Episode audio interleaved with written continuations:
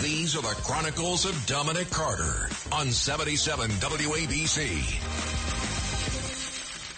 Migrants dropped off at the vice president's doorsteps despite her secure border claim.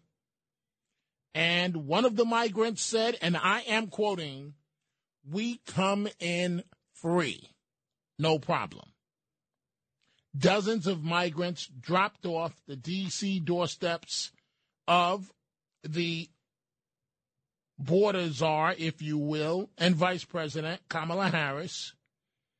And they, if you will, are schooling the vice president on the alleged secure border. Uh, in in a uh, interview, a um, a television interview just a few days ago, the vice president said we have a secure border, right?